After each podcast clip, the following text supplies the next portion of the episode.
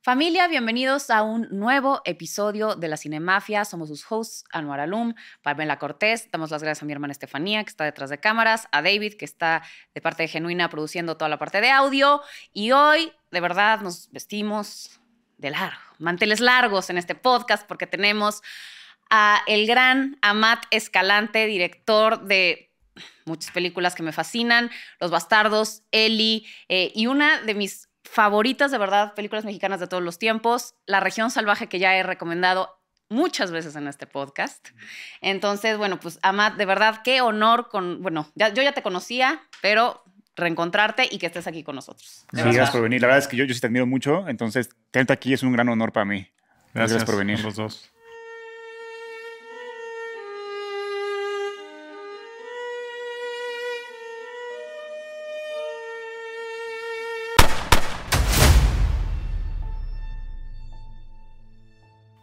Y Amat está estrenando una película que se llama Perdidos en la Noche, nada más y nada menos que con las actuaciones de Bárbara Mori, Esther Expósito. Se estrenó, bueno, yo vi que estaba en Morelia, no, no la pude ver ahí, pero a ver, cuéntanos un poco sobre, o sea, este, esta película me, me llamó la atención porque México sí es un país donde los activistas viven mucha violencia. O sea, hemos escuchado de muchas muertes de personas que se dedican al activismo. ¿Hay alguna historia en particular que te haya inspirado para hacer esta historia? Pues eh, mm, eh, me encontraba con notas que desaparecían, como que nomás salió una nota sobre un activista. Normalmente eran eh, activistas que eran maestros, maestras. Eso era algo que, que era común, es, y siguen saliendo esas notas. Eh, pero no, no hubo un caso en particular, es más bien en general esa idea de, sí, de gente joven a veces, pero que a veces son guiados por una maestra, un maestro, que se oponen a alguna situación en comunidades y, son pues eliminadas como, como obstáculo, ¿no? Y eso era el inicio de la idea de Perdidos en la Noche. Ok. Y, o sea, ¿por qué fue una historia que necesitabas contar o querías poner sobre la mesa?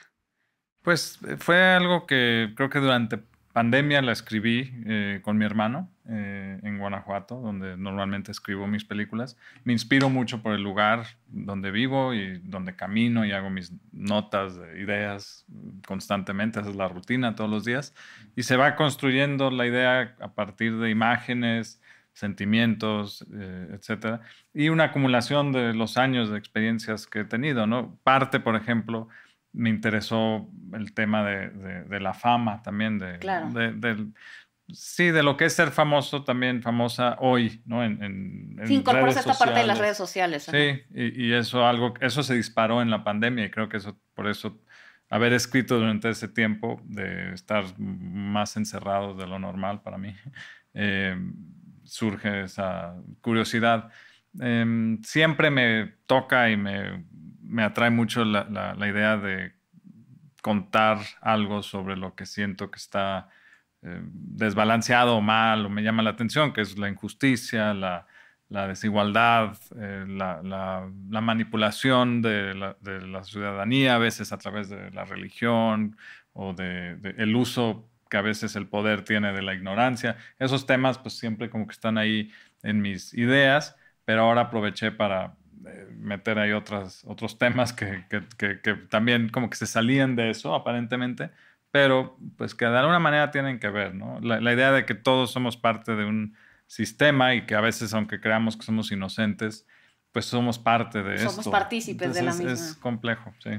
Y a ver, en esta película, como ya habíamos mencionado, tienes como estrellas a Bárbara Mori, Esther Expósito. Tú también has trabajado con, con, ahora sí que actores que no son actores, como diría, pero son con modelos, pues.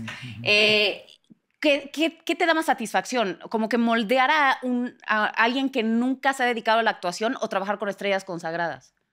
Pues es la primera vez que trabajo con gente, entre comillas, famosa, ¿no? Que, que, gente que en la calle pues se acumulaban personas para verlas, para conocerlas, para autógrafo.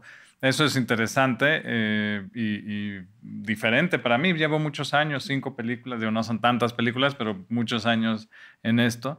Y no es algo que como que eh, me atraía de intentarlo, era todo como con tranquilidad de que si se daba, y había la excusa correcta para usar elementos así. Eh, pues, me interesaba hacerlo y hacer algo diferente cada película. Entonces aquí, pues, mm, me atrajo por la excusa del guion, lo pedía. ¿no? Yo trabajo normalmente, y, eso no ha cambiado, eh, según el casting. Em, eh, me gusta tener gente que realmente podría ser cercana a, los personajes, ¿no? Y así ha sido.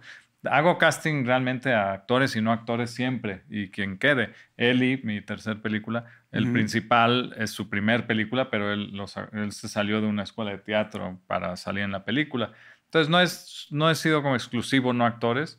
Me gusta buscar ampliar mis, eh, mis posibilidades de, de cast y ahora en México creo que también en parte por, por las series y tantas películas que se están haciendo, eh, a, diferencia de cuando empecé, cuando empecé en el 2004, 2005, se hacían tal vez, no sé si entre 30, alrededor de 30 películas al año mexicanas.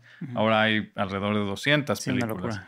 No solo eso, y las series. Entonces, también en términos de actuación, hay muchos más, mucha más competencia, mucho más rigor o exigencia actoral. Y eso es algo importante que ha sucedido en México, que, creo que también tiene que ver con por qué me, animé a profundizar por ahí. Y estoy muy contento de haber trabajado con Fernando Bonilla, que es un actor eh, muy versátil de comedia y drama, eh, Bárbara Mori, Esther Expósito, eh, Juan Daniel García Treviño, que hizo, él es como un cierto no actor, pero ya, ya ha hecho varias películas, entonces no, no, lo llamaría así necesariamente, pero él es, la, él es Emiliano, el estelar de Perdidos en la Noche.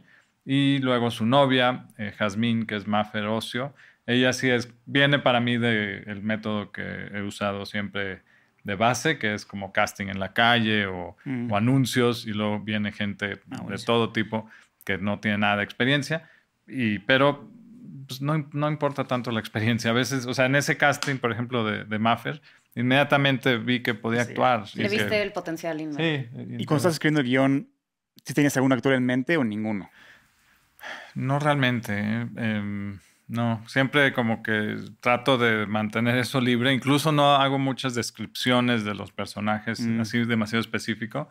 Yo mismo y también para el proceso de casting, aunque es más difícil porque hay menos especificaciones, pero eh, me gusta mantenerlo abierto así, que ni yo sepa exactamente porque se vuelve más creativo el proceso de casting, pero más eh, complejo para pues la, producción. La pura edad del personaje y se acabó. Sí, eso, básicamente. Rara vez pongo alguna cosa física. Incluso no me gusta nada más para, eh, pensando en el futuro, cuando la persona que va a hacer ese papel lo vea, no quisiera yo poner así como algo ahí medio ofensivo que puede pasar fácil. No, no pues una persona con una cierta una nariz grande llega, no sé. Entonces, ¿para qué? Entonces, en general lo mantengo todo abierto. Sí hay algo ahí y tal vez eso tiene que ver con hacer películas no en Hollywood, porque en esa industria, que ahí sí preguntan, incluso en las ideas mismas, eh, en los pitch que le llaman y todo eso, preguntan, la, la primera o segunda pregunta que te hacen es, ¿qué actores te imaginas? Porque eso importa mucho para cómo van a financiar la película. Aquí en México no, no sé, no sé, para mí no ha sido así, entonces no lo hago, ¿no? También estuviste con Pimienta, ¿no? Eh, sí. Entonces ahí te dan mucha, mucha libertad creativa como, como director, ¿no? O sea, no se meten tanto contigo, ¿o sí? No, no, digo, yo nunca, en México no sé qué tanto suceda eso, de que los productores se meten, tal vez ahora sí más con las eh, plataformas, etcétera. Yo siempre he sentido que, nunca he tenido la experiencia de que se metan eh, conmigo. Es, en parte también porque empecé con muy poco presupuesto y entre menos dinero, más libertad hay siempre. Y así se ha mantenido y pues no, no, no se ha dado. En la serie que trabajé, en Narcos México, ahí sí habría mucho control o, mucha, mucha preocupación, o no sé cómo llamarle, de los productores. Y es la visión de alguien más, no estás ahí para apoyarle esa visión. Sí, exacto. Y es, entiendo eso. Cuando entro, sé que esos episodios míos no son que voy a hacer mi mini película. Yo, yo sé a lo que voy y sé lo que quieren de mí, y entonces doy eso y ya, no me estreso de más. ¿Cuántos episodios dirigiste de Narcos? Muchos. Hice como siete, ocho, creo. Ah, en, las tres temporadas de, Narcos México. Sí, con Diego, ¿no? Sí, y ahí conocí a mucha gente que luego vino a, aparecer en Perdidos en la Noche y ayudar también detrás de cámara. Sí, con Diego Luna. También fue mi primer acercamiento, o mi primer, sí, acercamiento más que en festivales, etcétera, con gente famosa, digamos, y profesionales de actuación. Entonces, eso también, yo creo que por ahí ha de venir un poco mi interés de tratar de retratar en Perdidos en la Noche gente que, que viene de ese mundo del espectáculo, porque pues, por primera vez eh, estuve expuesto a, a, ese mundo. Y también hablas, eh, aquí sí siento que a diferencia de tus, de tus otras películas hay un elemento también un poco de clase que mm. no, no, habías tocado tanto. Eh, o sea, está también el, este tipo que es un artista contemporáneo y que y un poco como que trivializa la lucha del otro personaje y lo que representa para, para él todo lo que ha vivido con el, con el tema de su madre. Eh, o sea, ¿cómo, cómo, tú percibes o, esta, pues sí, esta diferencia y este contraste entre un, o sea, de clases en México? En sí. Sí, tienes razón. Eh, yo creo que porque en la mayoría de mis películas no había gente de este tipo, ¿no? O sea, tipo más como de dinero y de poder. Era más bien enfocado. Estaban para mí muy presente, pero tienes razón que no estaba ahí, pero estaba porque no, no iba a ver ese otro lado de la, del desequilibrio, digamos. Exacto. Eh, pero en este caso, sí, es, está esta familia. Yo creo que para mí siempre lo más violento de México... Eh, no solo son las balas y, la violencia física, también es, esa violencia de, diferencias de, clase y de poder, ¿no? Que es, pues, muy, prevalece en todo el país y es muy aparente. No es nada más porque sí, eso viene de muchos otros, otros elementos de la situación, ¿no? que vivimos, pero pues es algo muy dramático y muy contrastante que eh, se dio la oportunidad de verlo así eh, claramente en Perdidos en la Noche y, me interesó. También tiene mucho que ver con, pues a través de los años haciendo cine en México, eh, contando historias y, el tipo de historias que me inspiran a mí, pues son cosas que, de la que, o sea, historias trágicas y, desgarradoras y cuestiono un poco en la, en la película a través de este artista Rigoberto Duplas, que es Fernando Bonilla. Eh, es como su. Eh, la moral que puede eh, estar mal parada cuando viene de un lugar no honesto y se aprovecha de alguien que, para él inspirarse y hacer arte.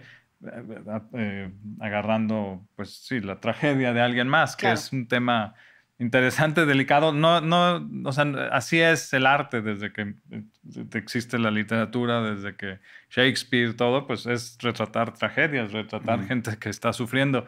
Em, la película Perdidos en la Noche, de hecho, el, otro día, ayer o antier, hubo una función de prensa y, se sorprendieron mucho porque había mucho humor y, y, que hasta les parecía una comedia. Entonces, no quiero que parezca que la película es una tragedia y un drama muy pesado, eh, más bien, em, eh, pues es, sí, uso la comedia y, el, y la ligereza y la torpeza humana para acercarme más a la humanidad, a la verdad, pues, de, que creo que así es la vida, es medio irónica y medio chistosa. Tragicómica. pues buenísimo. Eh, y bueno, pues además de eso, ¿en qué se diferenció Perdidos en la Noche con el resto de tu trabajo? O sea, a nivel producción, a nivel, a mm. todos los niveles. Pues siempre como que tratas algo diferente, ¿no? Y, tener, no me gusta la idea de tener nuevos retos nada más por tenerlos, eso es delicado, pero pues voy aprendiendo y tratando de, entre que corregir cosas, pero también retos nuevos, de probar cosas que no he hecho o que no he podido. Entonces aquí hago mucho de eso. Eh, siento yo y sé, eh, es, sí es la producción más grande, que he tenido. Aún así es como micro semanas budget de, Estados Unidos, pero aquí nueve semanas o diez más bien. Pero bueno, es que una semana hacia el final se pausó todo, que estuvo muy bien, pero tristemente porque a Juan Daniel le dio COVID. Entonces se tuvo que hacer el estelar y tuvimos que parar una semana, pero estuvo muy bien porque ahí pudimos como re pensar, descansar. Y ya la semana nueve, además, entonces ya está uno muy. Oye, ¿y es lo más largo que has filmado? ¿Nueve semanas? ¿O te has ido más, lejos? bueno, nueve. Digo, esta fueron más como diez, yo creo, pero nueve fue en Eli. Sí, yo creo que sí es la que más he filmado por esa semana pausada del final. Y el tiempo es muy valioso y muy bueno en el cine. Y bueno, pues eres de estos directores que digo, afortunadamente y obviamente por tu talento, pues han trascendido fronteras, has sido celebrado en todos los festivales internacionales, pero ¿qué tanto te es importante el reconocimiento en el sentido de, o sea, de peers y de la gente de... Bueno, ya que sucede, es bonito, pero cuando está uno haciendo, imaginando, visualizando, no es lo mejor estar imaginando. Hacerlo para eso. Sí, no, y, la verdad cuando empecé, pues uno no tenía ningún tipo de reconocimiento, nadie me conocía, no había ganado nada. Y así es como hice mi primera película que me llevó a, lugares interesantes y buenos.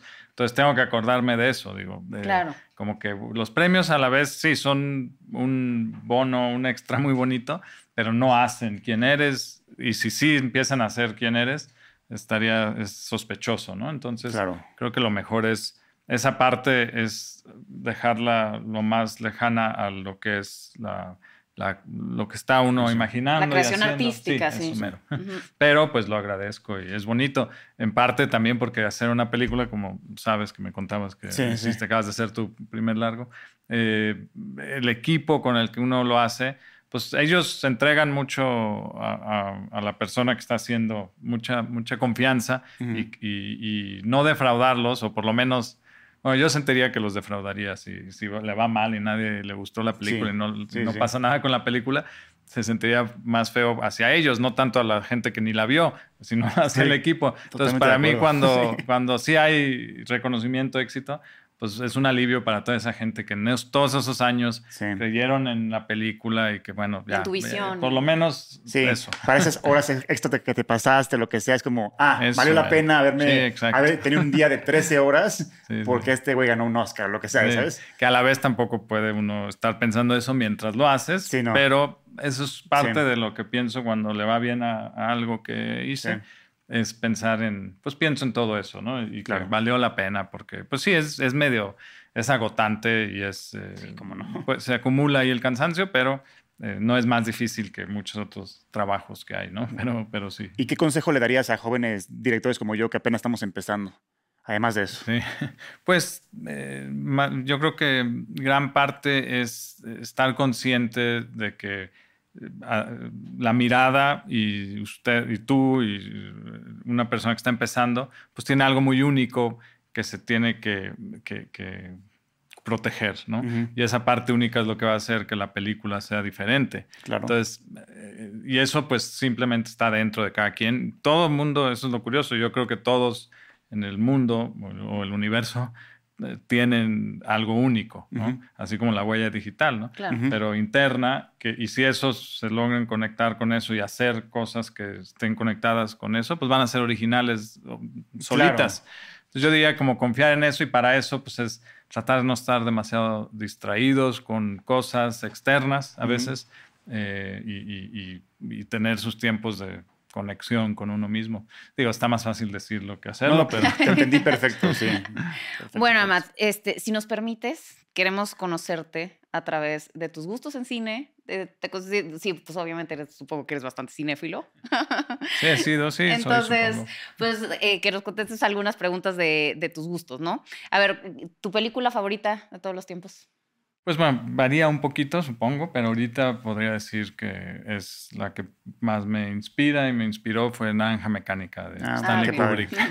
me disfracé de Naranja Mecánica en Halloween. y para completar tu top 5, ¿qué otras cuatro películas agregarías por ahí? Pues, eh, eh, Vaquero de Medianoche, de Cowboy. Em, ¿Qué otra? Eh, Los Olvidados, mm. tendría que decir. Taxi Driver, probablemente. Y ya son cinco, ¿verdad? Cuatro. llevo cuatro apenas. ¿Y cuál otra? Tal vez eh, L'Argent de ah, Robert Bresson que mencionaste hace Buenísimo. Eso ahorita sería. Muy bien. ¿Director o directores favoritos? Pues eh, Stanley Kubrick sería eh, uno, el de mi película favorita. Sí. ¿Actor? ¿Actores favoritos? Mm, Christopher Walken es. siempre es como que verlo me me, entretiene, pero además me quiero seguir viéndolo. Sí, tiene una cara muy magnética. Ahorita va a salir en Dune. En Dune parte 2 ah, es, el, emperador. Ah, qué bueno. ¿Y actriz favorita? Pues las francesas me, me gustan mucho. Isabel Huppert, eh, Isabel Adjani, Catherine Deneuve. Sí, en parte por las películas que hacían, que hacen todavía, pero cuando empezaron, ¿no? Con estos directores eh, y directoras muy buenas, hacían películas muy interesantes. Isabel Huppert. Eh, ah, sí, ella es espectacular. En La pianista, es increíble. Exactamente. ¿Tienes algún crush de Hollywood? Bueno, o sea, en general del cine, no, no de Hollywood. Em, eh, se me fue el nombre. Marisa Tomei. ¿De verdad? Es guapísima, ¿cómo no? En, específicamente en mi primo Vini. Ah, ya. Pero es que es como de esas guapas que además es muy chistosa. Entonces, como ah, que tal vez hay otro. ¿Ya sabes? Está guapísima. a mí también me encanta. Supongo que el sentido del humor también es muy atractivo. ¿Y te acuerdas de ese momento o esa película donde dijiste la viste y dijiste, yo me quiero dedicar a esto? ¿Sabes qué película pues, era? Es una combinación realmente, es Naranja Mecánica, pero combinado con el mariachi Robert Rodríguez. Ah, Porque una me mostró como que el cine, lo que podíamos, lo que se podía hacer, pero no me mostró que yo podía hacerlo porque dije, no, pues, está demasiado increíble Naranja Mecánica. Pero luego vi el mariachi, que supe que la hizo él solo, con 6 mil dólares y me inspiró a, decir, tal vez yo puedo hacer esto. Entonces, como que esa combinación ah, de esas dos películas. Gran respuesta. A ver, ¿hay películas que te encantaban cuando eras niño, de esas que veías mucho? El Mago de Oz fue de las que vi muchísimo. Eh, no soy muy original, creo, con esa, pero sí me afectó mucho. Nunca la habían mencionado. de ¿eh? hecho, nunca la habían mencionado. Pero bueno, hasta hay un documental sobre Lynch y Oz, que se llama Lynch Oz. Eso no lo he visto que es sobre la influencia del de, Mago de Oz sobre el cine de David Lynch, que es muy profunda. Suena muy bien. Y hablan ahí muchos directores, de, que es por eso dije que no es tan original, porque acabo de ah, ver eso hace unos ah, días, pero sí, el Mago de Oz. Sí, fue, pues sí, de hecho, Wild at Heart es el Mago de Oz. Justamente. ¿Y tienes algún género favorito? Pues supongo que no, pero diría que drama suspenso, pero realmente creo que terror, este antes, el, antes era un género, el cine de arte en las tiendas de video. O sea, iba donde iba directamente. Al cine, no sé si era cine de arte, era más bien como cine extranjero, realmente, que le, llamaban más. Luego fue como cine de arte, luego se llamó cine de autor. Ese es el que más veo realmente. Pero, ahí dentro de cine de autor, pues hay un montón de géneros, yo diría. Hay muchos de terror, Dario Argento, este, así, ¿no? ¿Tu saga favorita? Eh, Star Wars. Ah. ¿Y tienes algún episodio favorito?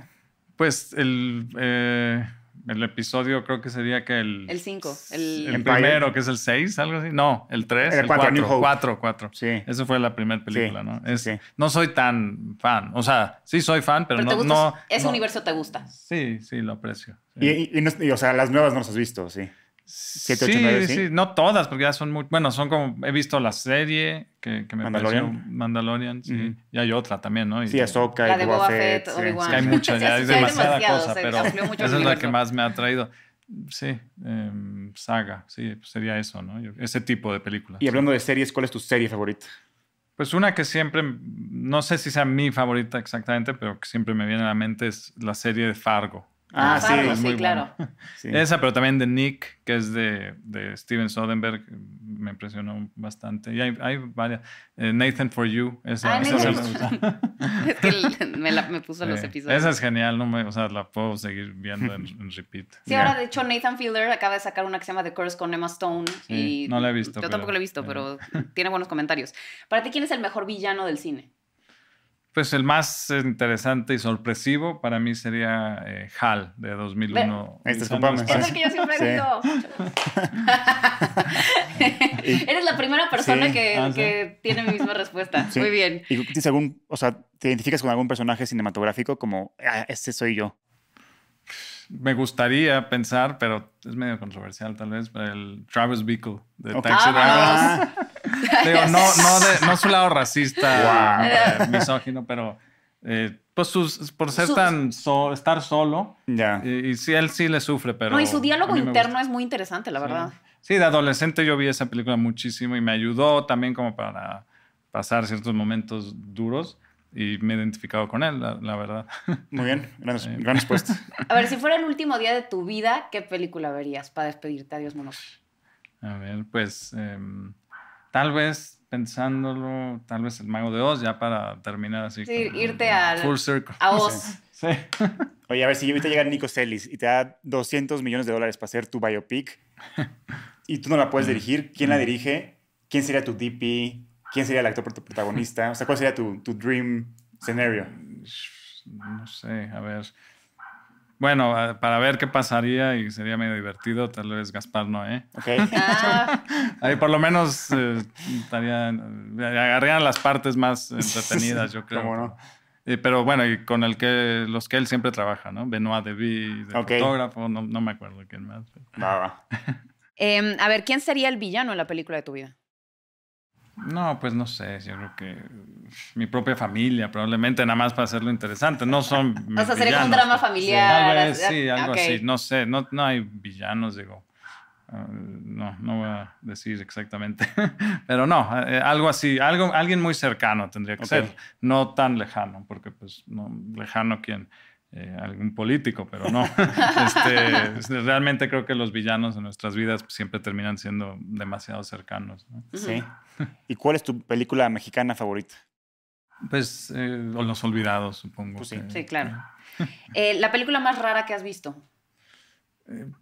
Bueno, una reciente.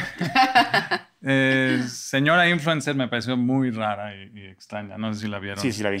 Yo no la vi. me sorpre sorpresiva, pues. es que fui al cine y. Esperando algo totalmente diferente. Ya sabía que había algo diferente. No, no, no, tenía idea qué, pero me sorprendió. Entonces, recientemente he sabido muchas que me han sorprendido, pero una que todavía tal vez pueden encontrar en el cine o cerca es Señora Influencer. Yo ya la vi. Pame, Yo no la he visto, sí, ya sé. Todo el mundo me la ha recomendado. Sí. Eh, ¿Tu soundtrack favorito?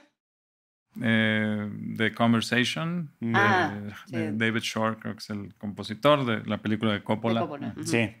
¿En qué universo fílmico te gustaría vivir? Universo fílmico. Eh, Tal vez, eh, no ni siquiera creo que las he visto, pero se ve bonita la locación, la de El Rey de los Anillos. Eh, ah, el Rey de los Anillos. no sé, pasto. Se ve bonita la locación de Gato. Y sí. A ver, ¿qué película siempre recomiendas? Si alguien te pregunta así como, ¿qué veo? Eh, la que no pues, falla. Yo creo que Vaquero de Medianoche mm. sería una. Y otra es, ¿cómo se llama? La? Bueno, esa, pues esa sería la. la ¿Y la película que más risa te haya dado? Eh, esta, la, ópera prima de Woody Allen. ah, la de Tiger Lily. La que no, ah. bueno, sí, esa sería su, oficialmente su ópera prima, pero eh, no, la de, en inglés es Take the Money and Run. Ah, Take the Money and Run, sí, sí, Siempre me río mucho y es eh, muy tierna. ¿Tu película de horror favorita? Em, de horror... Eh, ah, The Shining. Ah, bien. El resplandor. Enseña de tu tatuaje. Sí, aquí, justo, ¿no? Para el espejo. Digo, Exacto. Pero, güey, o sea, cuando me lo hice, pues, como iba en escuela de cine, todo el mundo me lo aplaudió. Pero luego cuando fui a la calle y me enteré que la gente no es cinéfila, pues se sacaban de onda cuando veían que yo tenía murder en el brazo, ¿no? Como mm. pinche niño loco, ¿no? Entonces ah, es un tatuaje para que los cinéfilos lo aprecien. Los demás no lo aprecian. ¿Hay alguna película que te haga llorar? Pues sí, hay, hay, una que siempre la veo si quiero llorar. De hecho, si necesito llorar, la pongo. Es Cinema Paradiso. Ah, ah. ah Pero es muy, pues, creo que todo el mundo llora. Yo también. La música y todo, sí. Es muy impresionante. La escena de los besos. Es sí, sí. Cuando se cortaron. Sí sí, sí, ¿Te gusta el género de superhéroes? Pues mm, así como que específicamente no, pero he visto algunas. ¿Tienes alguna que te guste por ahí? Eh, no sé si en esta eh, Montaña Sagrada superhéroe de Jodorowsky digo, hace unas ciertas magias, ¿no? Mm. Pero eh, no sé, pues Superman la original la vi, sí me gustaba. De Richard Donner, ¿no? ¿Es, de Richard Donner? Sí. ¿O la original de los 70 ¿Es de él? Sí. Sí, es de Richard ah, bueno, ¿Es de Christopher Reeve? Sí. Ah. ¿Sale ah, Christopher, Reeve? Sí, sí Richard, Richard, Donner, sí. Sí, esa, esa es. ¿Película animada favorita? Pues eh, Toy Story me gustó. Aquí yo la amo, Pame no le gusta. la he no, visto Toy Story la 1 me encanta. Sí, yo digo la 1. La 1, pero las ah. otras ya... No manches, la 3 es preciosa. ¿Viste la 3? Tokyo Story y Toy Story. Ah, ya. Bueno. Tokyo Story. ¿Tienes algún guilty pleasure?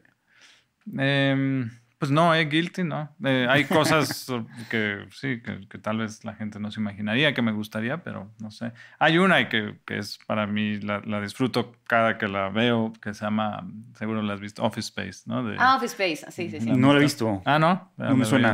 Es de, ¿cómo se llama el director? Este, el, que, el creador de Vives en Butthead. Este. Ah, ya, ya, sí, sí, sí. Me fue. No, no, me suena, ¿eh? bueno, te la recomiendo. Es noventera, pero muy chistosa, muy buena divertida. Sale Jennifer Aniston. Ya. A ver, ¿cuál es tu opinión más impopular en cuanto a cine? O sea, eso que si lo mencionas como que la gente dice... Pues supongo que mm, vi Irreversible en el cine como cinco o diez veces. ¿Qué? sí es impopular, definitivamente. sí, sí, ya, digo, ya. Wow. ¿Y la película que tú consideres que está sobrevalorada? Pues no, es difícil para mí. la verdad, yo no me considero muy crítico de cine, como para andar diciendo cosas. No sé, y, sobrevalorada es difícil, no sé. O infravalorada. que digas, eh. esta película chance debió haber recibido más reconocimiento y no... Pues eh, no me viene, soy malo, ¿eh? Para eso. No me viene a la mente. Me cuestan esas. A ver, ¿la ¿alguna película que esperaste mucho y al final no cumplió tus expectativas? Mm, pues eh, una que esperé mucho, pero sí las cumplió, eh, supongo. Bueno, Avatar y Avatar 2. Todas las de, James Cameron. Iba a decir Cameron Crowe. de James Cameron me tardo mucho en verlas porque como que va tanta gente. Ah, y Como que todos les, les encanta o etcétera. Y luego ya me tardo, las veo y entiendo por qué, pero me tardo en, en llegar a ellas. Em, pero de alguna manera también veo como que tampoco le veo el gran... O sea, me encanta, por ejemplo, de mis películas favoritas realmente eh, que sigo viendo son Terminator 1 y 2, ah, por ejemplo, y, veo por qué es, tan buen director. Y, pero me tardo ya mucho en verlas porque justo como que todas las... Ya, no sé por qué, las últimas pues. ¿Y alguna película existente que te hubiera gustado dirigir a ti? ¿O te gustaría dirigir un em, remake a lo mejor?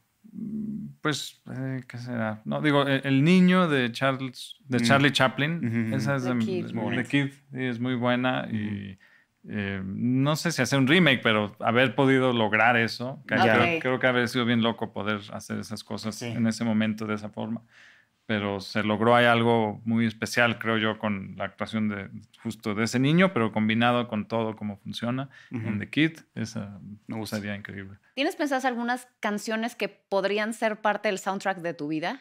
O sea, de esas que dices, no sé, para mi primer beso, mm, esta canción, para... Ah, bueno, pues eh, hay una que he estado de repente escuchando últimamente, eh, se llama Institutionalized, es de el grupo Suicidal Tendencies. No lo Es el soundtrack de Repo Man. Ah, okay, Es muy divertida y es de un. Es como que cuenta una historia.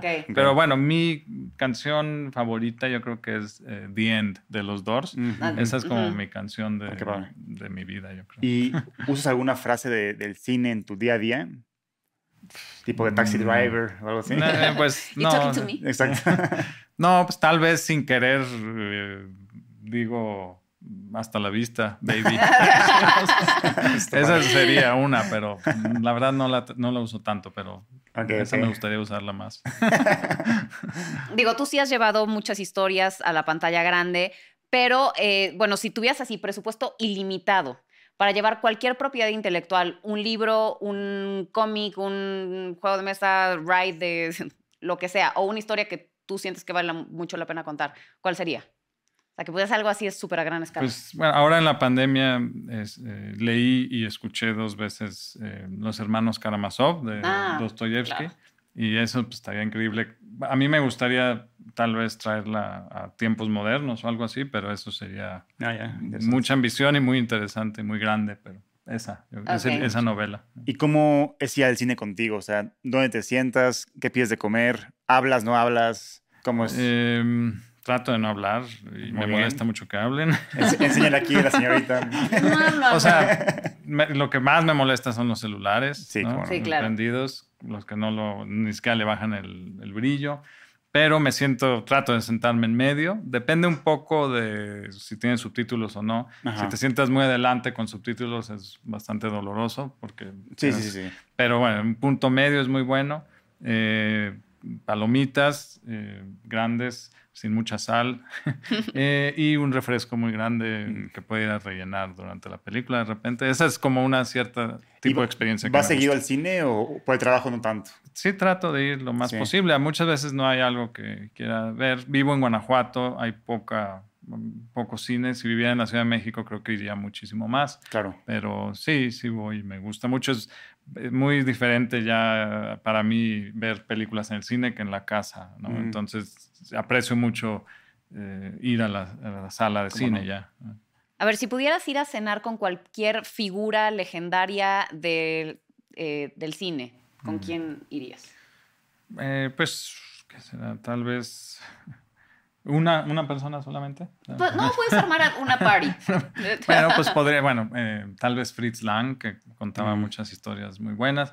eh, Luis Buñuel, que se ve que sabía cómo pasarla bien también. Y eh, Charlie Chaplin, tengo mucha curiosidad sobre él, su visión del mundo, etc.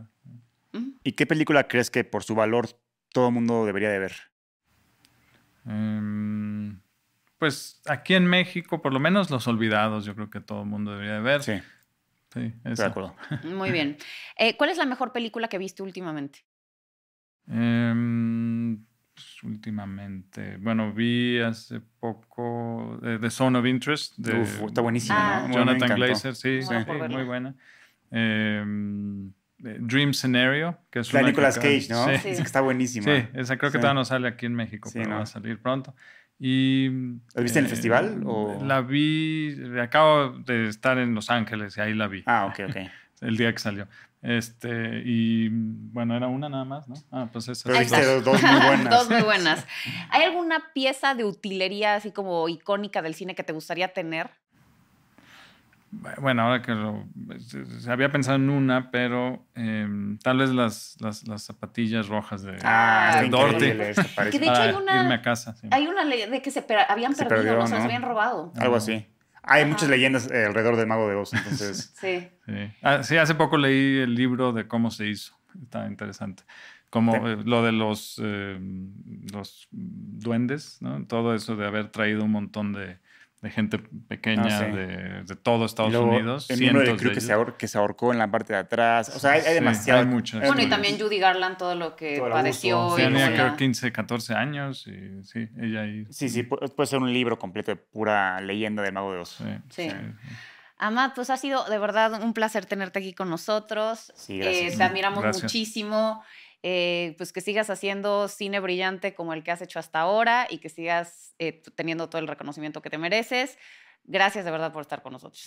A ustedes, Em, gracias. sí. Gracias. Y bueno, pues por allá, muchas gracias por vernos. Eh, comenten, compartan, suscríbanse. Y Anuar ya tiró para variar algo, como siempre. Y nos vemos en el próximo episodio como de de La. Cinemafia. Mic drop. Bye.